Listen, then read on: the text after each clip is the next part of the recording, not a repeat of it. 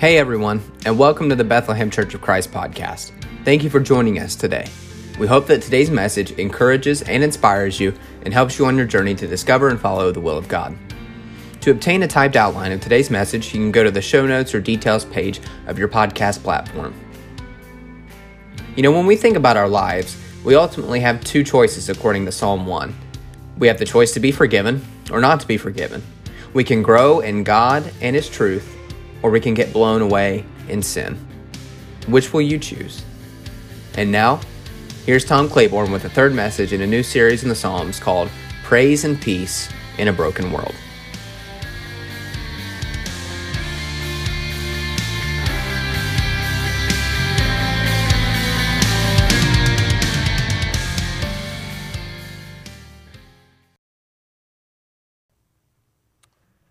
Preacher and author Stuart Briscoe moved to America many years ago from England.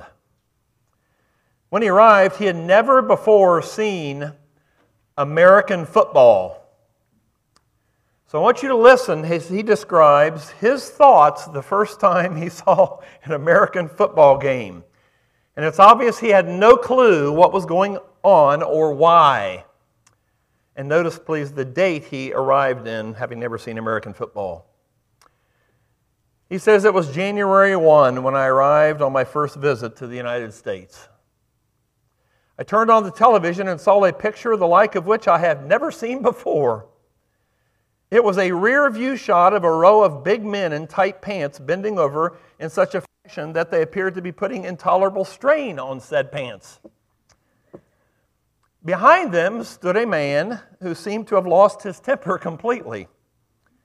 He was yelling and shouting, apparently because the other man had his ball and he wanted it back. The quarterback, okay. Eventually, after much shouting, they gave it to him. He promptly gave it to one of his friends who ran a few steps and was treated to an awful beating by some other men wearing similar tight pants, but of a different color. Now, they were apparently very sorry about their behavior because after they had beaten him up, they gathered in a small group to pray about it. They were not sincere, however, because they went straight back and did the same thing again. After repeating this whole outrageous procedure about 10 times, the man with the ball suddenly threw it about 60 yards to another man I had not noticed before. He caught it, ran a few yards, did a funny little dance, and the crowd went wild. I thought I had stumbled on some religious festival. Subsequently, he says, I discovered I was right. and was completely mystified until someone started to explain what was happening to that, uh, so that a newly arrived Englishman could understand. Now, Listen as he gives his application regarding the touchdown, and then I'll make a different point. He says it appeared that the quarterback had so effectively faked a handoff to his running back that the defensive line and linebackers had played the run, leaving the receiver wide open to catch the pass and go in for a touchdown. He says, and it all happened because the defensive players chased the man without the ball. All right, now there's a lesson in that application, but I want to make another one. I thought of this lesson of him watching football.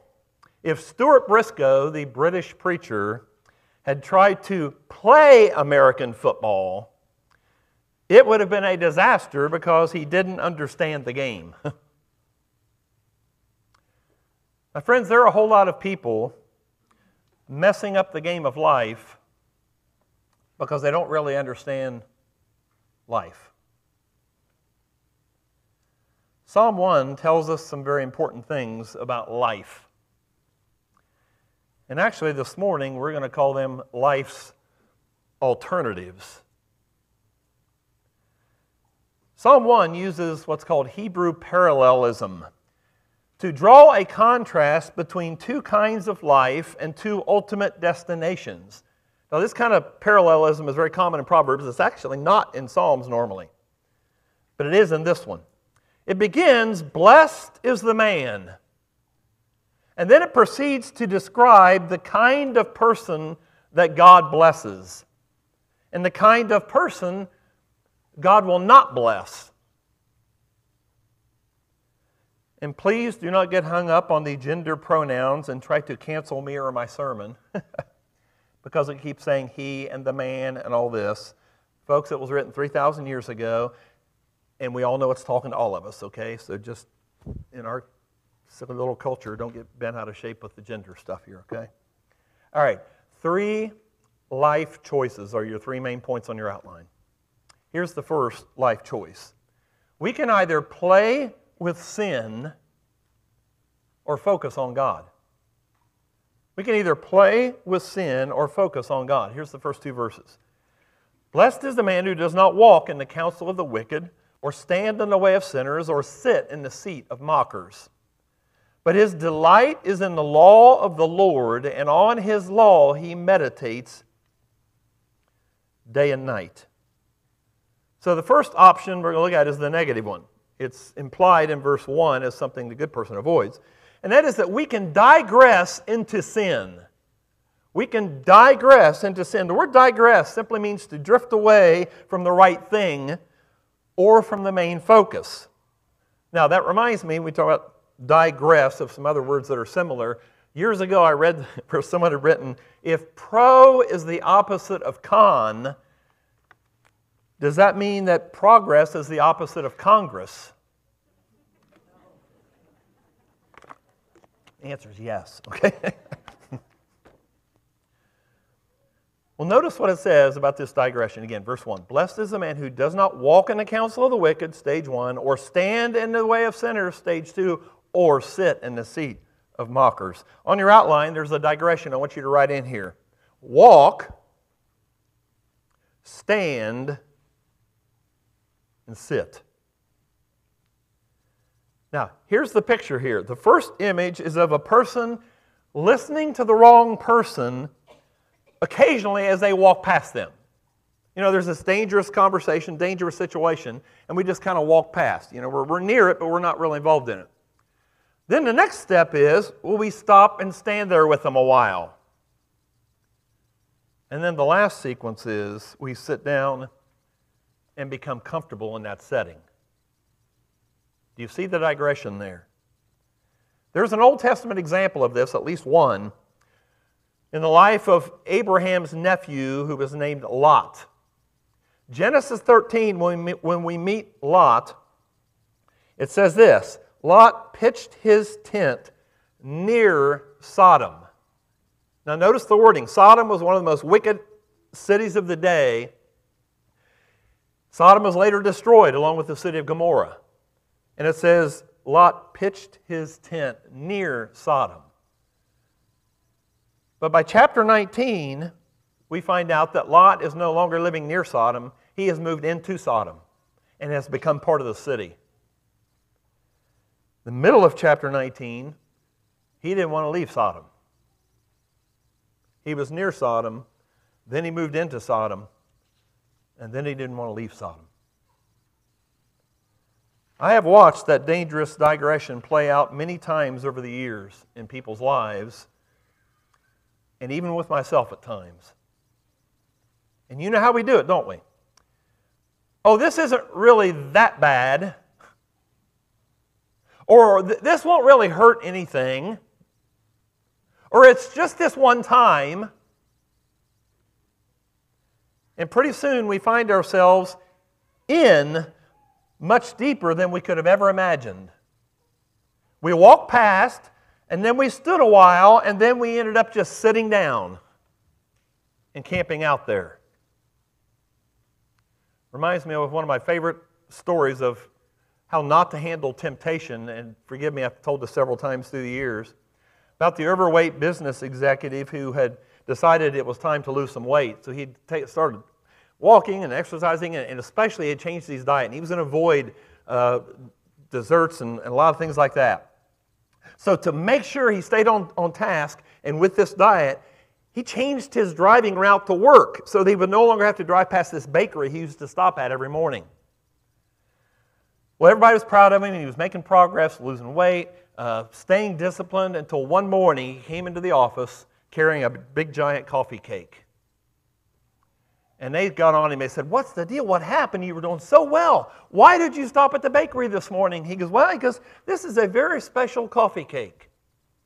He goes, You know, I forgot. I drove past the bakery this morning. And I thought, Well, maybe that's no accident. So I just prayed to God, Lord, if you want me to have one of those delicious coffee cakes in the window, let me find a parking place directly in front of the bakery.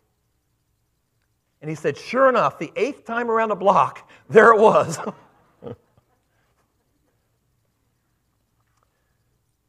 you know, it's not so funny when we keep walking closer and closer to sin and we eventually stop in and then we sit down to stay.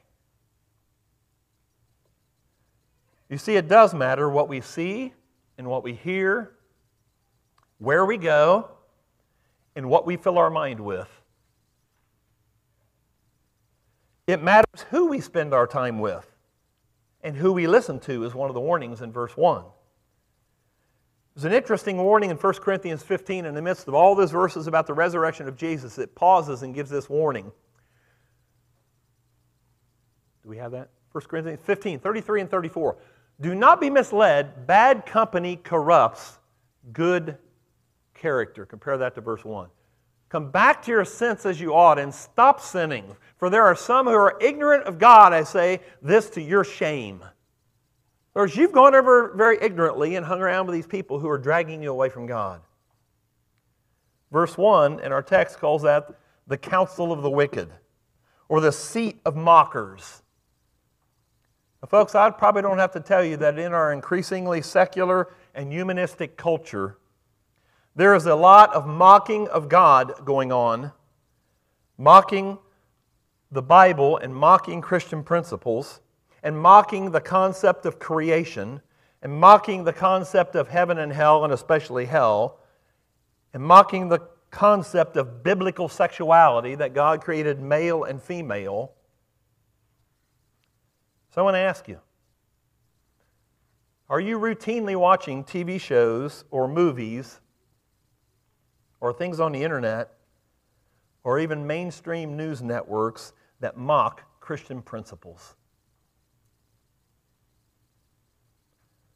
Blessed is the man who does not walk in the counsel of the wicked, or stand in the way of sinners, or sit in the seat of mockers. James 1 gives us this warning in verses 14 and 15. It says, But each person is tempted when they are dragged away by their own evil desire and enticed. Then, after desire has conceived, it gives birth to sin, and sin, when it is full grown, and that's what sin does, gives birth to death. Are you playing with sin? You're walking by, and then you stand a while, and then you sit down and camp there. Well, there's a better option, verse 2 tells us. And that is, instead of playing with sin, we can delight in God. We can delight in God. But his delight is in the law of the Lord, and on his law he meditates day and night. You see, the person God blesses listens to good counsel. So there's two parts to that. Number one, we can delight in God's word. This person realizes that God gives his laws as loving instructions and warnings for our lives. Psalm 119, as I said introducing this series, longest chapter in the Bible, virtually all but six verses, I think it is, mentions God's word in some way or another. But picking up in Psalm 119, starting in verse 9, notice this How can a young man keep his way pure? By living according to your word. I seek you with all my heart. Do not let me stray from your commands. I have hidden your word in my heart that I might not sin against you. Praise be to you, O Lord. Teach me your decrees. With my lips I recount all the laws that come from your mouth. I rejoice in following your statutes as one rejoices in great riches. I meditate on your precepts and consider your ways. I delight in your decrees. I will not neglect your word. The key word there is delight. That's more than just reading, it's more than just studying the Bible. It's enjoying it. It's being fascinated by it. It's being hungry for it. Thus, we see a word that keeps popping up all through the psalm. Psalm 119, verse 24 Your statutes are my delight. Verse 47 For I delight in your commands because I love them. Verse 70 Their hearts are callous and unfeeling, but I delight in your law. Here's the questions I want us to ask ourselves Are you delighted to be able to hear the creator of the universe talk to you from his book? Are you delighted to hear the word of life? Are you delighted to hear where you came from and where you're going from God's perspective? There's another key word in our text, and that's the word meditates. On his law, he meditates day and night. Now, meditating is more than just reading, it's reading and contemplating, it's pondering and studying and analyzing. Do you realize that this Hebrew word that's translated meditates was also used in that time period to refer to a cow chewing its cud? You know how they uh, you know, keep chewing and chewing and chewing. It's saying God blesses the person who chews, chews on God's word and gets all he or she can from it. Now, let me give a, a warning about Bible reading programs, okay? As you know, I believe in Bible reading programs. I believe in the one re- where you read through the Bible in a year. I do it every year. I intend to do that the rest of my life if possible. But there is one, one danger with those kind of programs we run the risk of just reading and not really meditating on. So that's why about nine years ago or something, I thought, okay, I'm not just going to read it from now on. I'm going to pick something every day, one verse, one thought from what I've read, and write it in my journal as something to continue to ponder and think through and work into my life.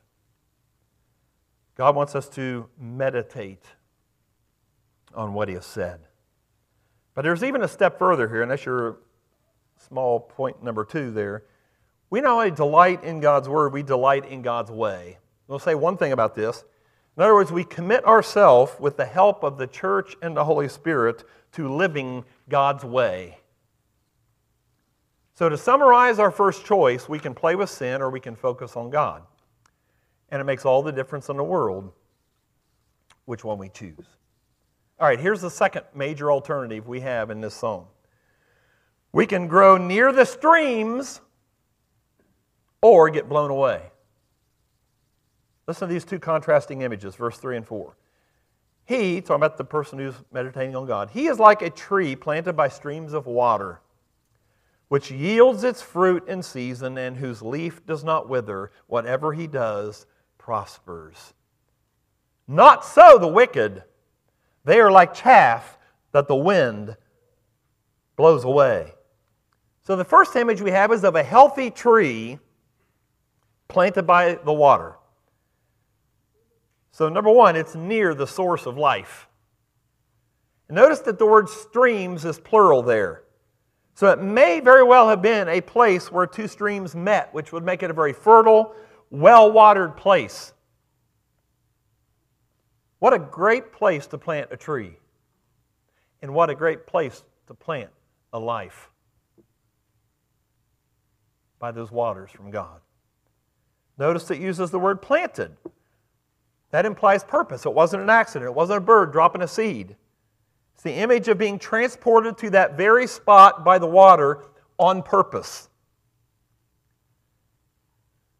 In Israel, even today, it is so dry and so arid that if you see anything growing in Israel, it's either by a stream, by a lake, or it's being irrigated. So, this image is so important. The tree planted by streams of water is the only one that's going to survive. Jeremiah 17 gives a very similar image in verses 7 and 8. I want you to remember these verses for a few minutes from now when we see the two verses before them. But Jeremiah 17, 7 and 8 says, 17, 7 and 8 says, Blessed, but blessed is the one who trusts in the Lord, whose confidence is in him. They will be like a tree planted by the water that sends out its roots by the stream. It does not fear when heat comes. Its leaves are always green. It has no worries in a year of drought and never fails to bear fruit. You see, when we are planted in the right place in life, we can handle the dry times of life. We can even handle the raging winds and storms of life. And it's been interesting to me to watch over the last 11 months how differently so many people have handled the pandemic and the associated things with it. Here's a question How firm do you stand in the storms of life? How deep are your roots? How close are you staying to the source of life? You see, when we're close to God, who is our source of life, life cannot defeat us. And nothing in life can defeat us. Healthy tree stays near the source of life, but the healthy tree also bears fruit. Last part, or middle part of verse 3 says, which yields its fruit in season. Now, we're not going to turn over there, but in John chapter 4, Jesus is talking to a woman at the well in Samaria and tells her twice, verses 10 and 14, that he gives living water. Then, John 7, Jesus talks about living water again, and this time he's referring to the Holy Spirit that Christians are given as being our living water. But the result is, if Jesus is our living water and his Spirit is the living water that flows into us, we can bear fruit. And thus we have these two famous verses in Galatians 5, verses 22 and 23, says, But the fruit of the Spirit, the living water who's in us, is love joy, peace, patience, kindness, goodness, faithfulness, gentleness, and self control. Against such things, there's no law. So I want you to look at that list again love, joy, peace, patience, kindness, goodness, faithfulness, gentleness, and self control. If you and I are struggling with any of those nine things, we need to take a good look at where our life is planted. And then move back near the streams of life. Because if we don't, if we don't. We become like the chaff in verse 4. Listen how it starts out not so. In other words, all those good things standing firm, having strength, bearing fruit, all this stuff, but it says, not so the wicked. They are like the chaff that the wind blows away. This was a common agricultural image in those days. The farmers, with their old fashioned equipment, would separate the grain from the chaff. In other words, the chaff was the empty husks and the straw and all the waste stuff by throwing it in the air. And the wind would catch the chaff, the waste stuff, and blow it away. And then the good grain would fall to the ground in a pile and be gathered into bins and later be uh, ground into flour and be made something useful. So listen again with that image in mind. Not so the chaff, they are like the wind. The, they're like the chaff that the wind blows away. So different from the healthy tree near the stream. So, on your outline again, you can write in this digression. If we're not near the streams of God, we have no roots, and thus no life, and thus no hope. Jeremiah 17, verses 5 and 6, preceding the verses we looked at a few minutes ago, says this very similar once again. This is what the Lord says Cursed is the one who trusts in man, who draws strength from mere flesh, and whose heart turns away from the Lord. That person will be like a bush in the wastelands. They will not see prosperity when it comes. They will dwell in the parched places of the desert, in a salt land where no one lives. So the choice is ours. He is like a tree planted by streams of water, which yields its fruit in season, and whose leaf does not wither. Whatever he does prospers. But not so the wicked. They are like chaff that the wind blows away. You need to be transplanted to a place beside God's water.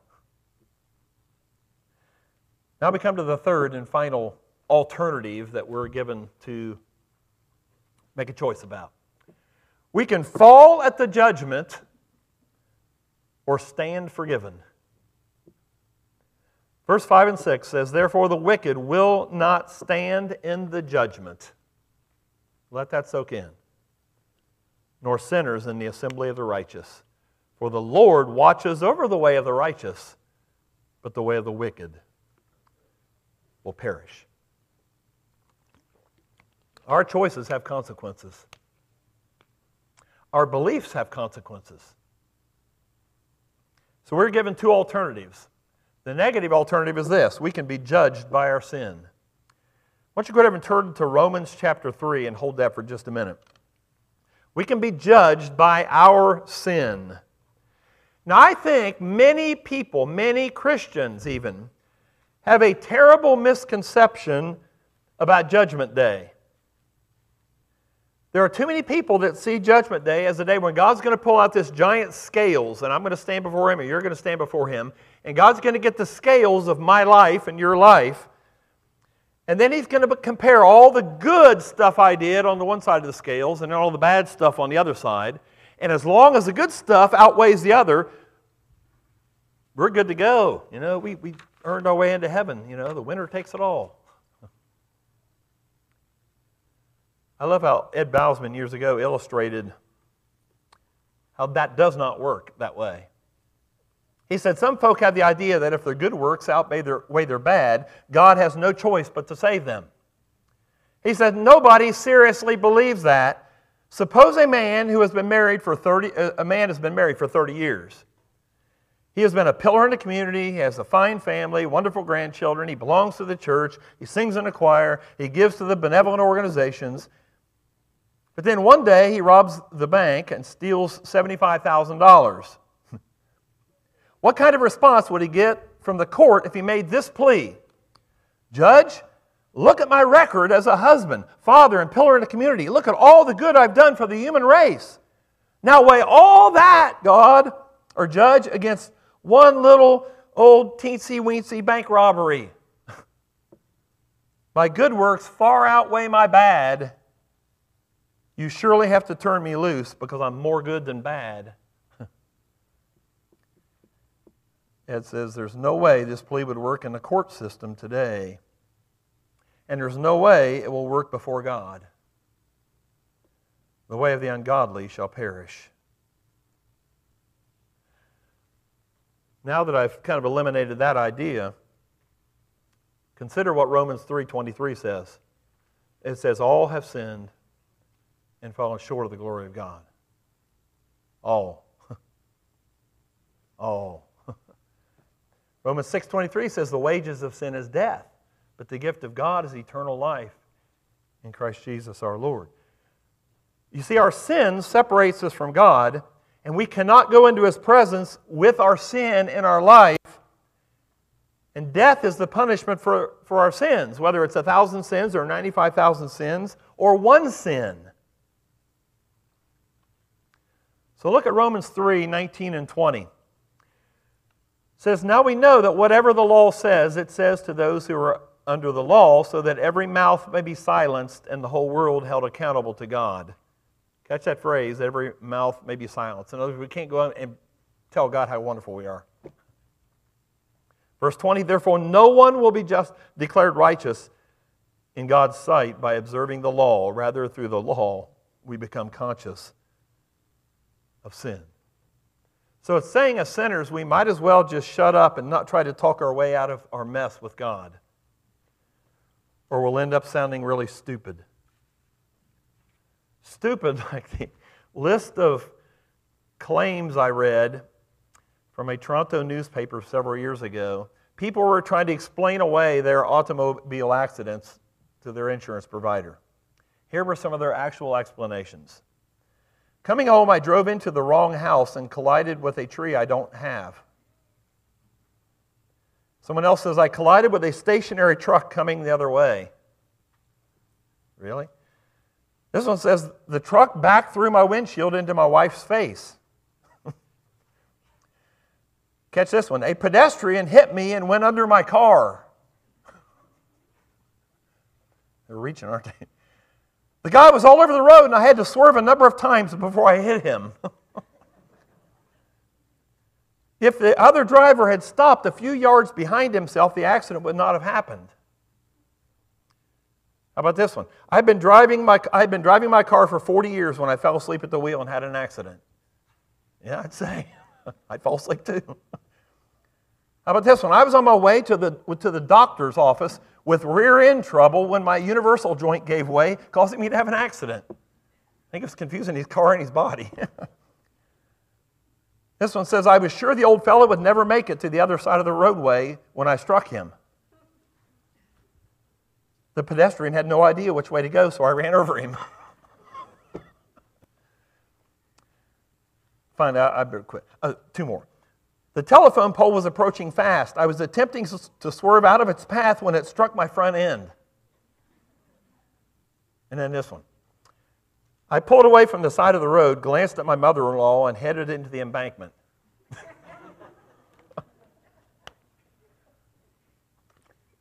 no comments on that one.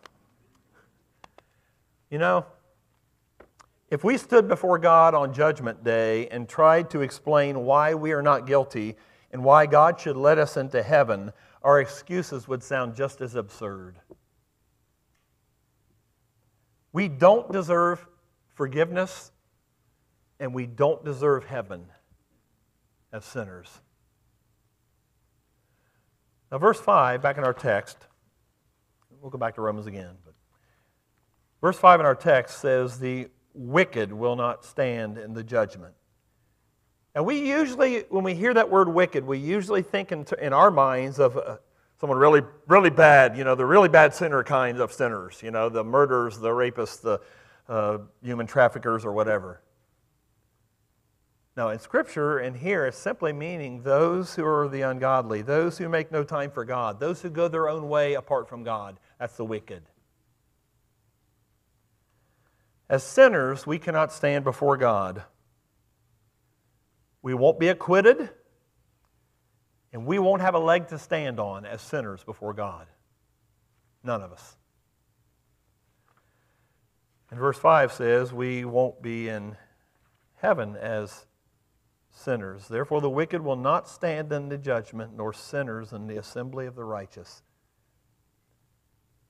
See, we get what we deserve and what we delight in. Um, but I got some good news. We have another alternative. Instead of being judged by our sin, we can be declared righteous. Please notice carefully my wording. We can be declared righteous.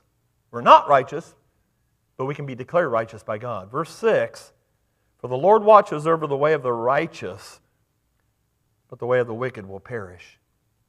The righteous can go and be with God. Now go back to Romans 3 if you would. And got bad news and good news.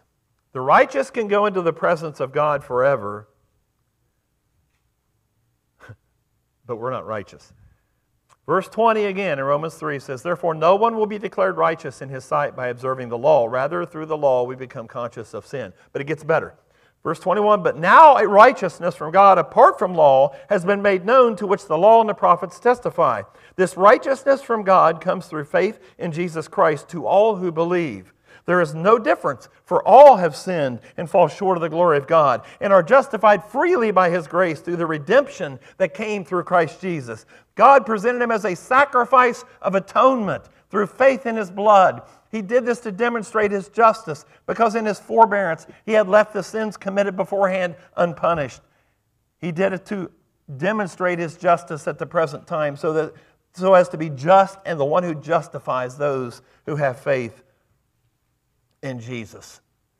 Do you realize that there are basically two categories of people in the world? There are the righteous and there are sinners, okay?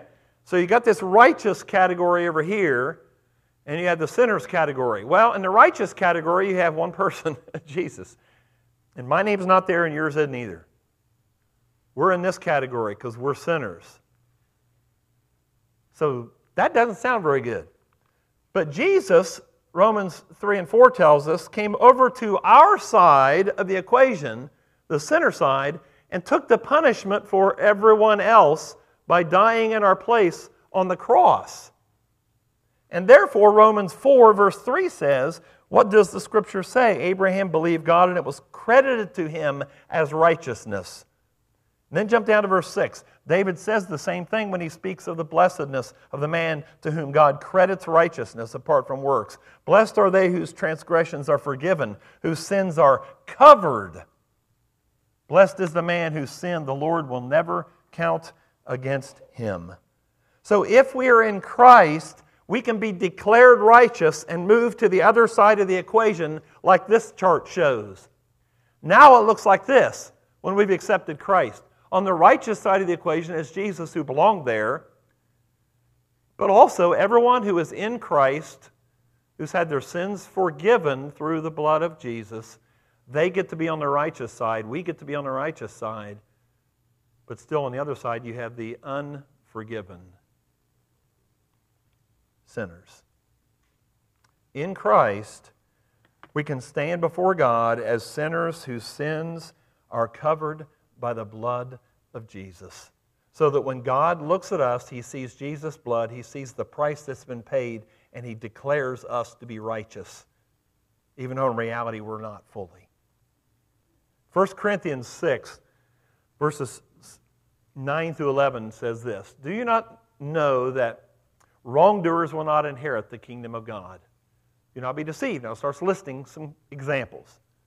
Neither the sexually immoral, nor idolaters, nor adulterers, nor men who have sex with men, or nor thieves, nor the greedy, nor drunkards, nor slanderers, nor swindlers will inherit the kingdom of God. That is what some of you were, he says.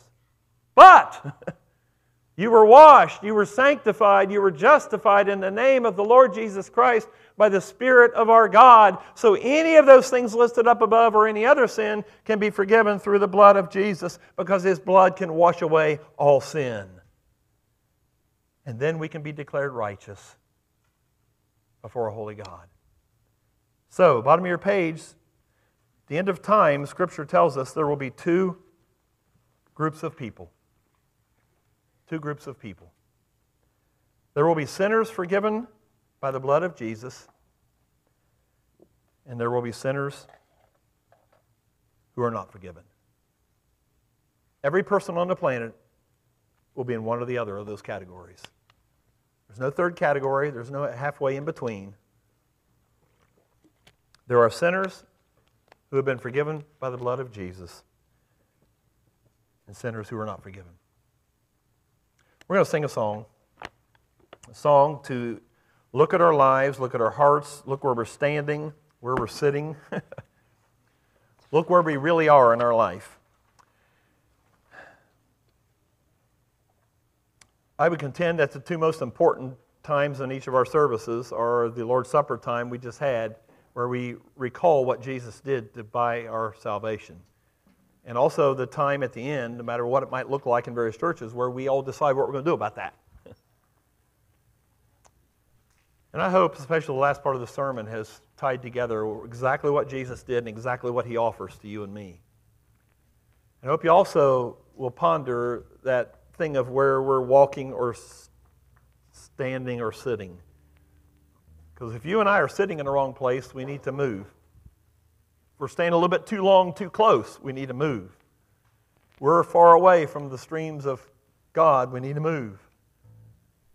And go back. But if you're still in the unforgiven sinner category, this time is for you to respond to the grace that Jesus offers through his own blood. To come in repentant faith, say, I'm going to do it his way. I'm going to trust him completely for my salvation. Be willing to bury your, your old life in that water grave called baptism and say, that life's gone. Now I'm going to rise to walk with God forever, close to Him. Thank you for listening to the Bethlehem Church of Christ podcast. If you enjoyed this episode and think others can benefit from it, we encourage you to share it on social media, subscribe to our podcast, or leave us a rating and review on the podcast platform you use. You can also connect with us online at Bethlehem505.org or find us on Facebook. Please join us next time as we each seek to understand God's Word and follow His Son, Jesus Christ.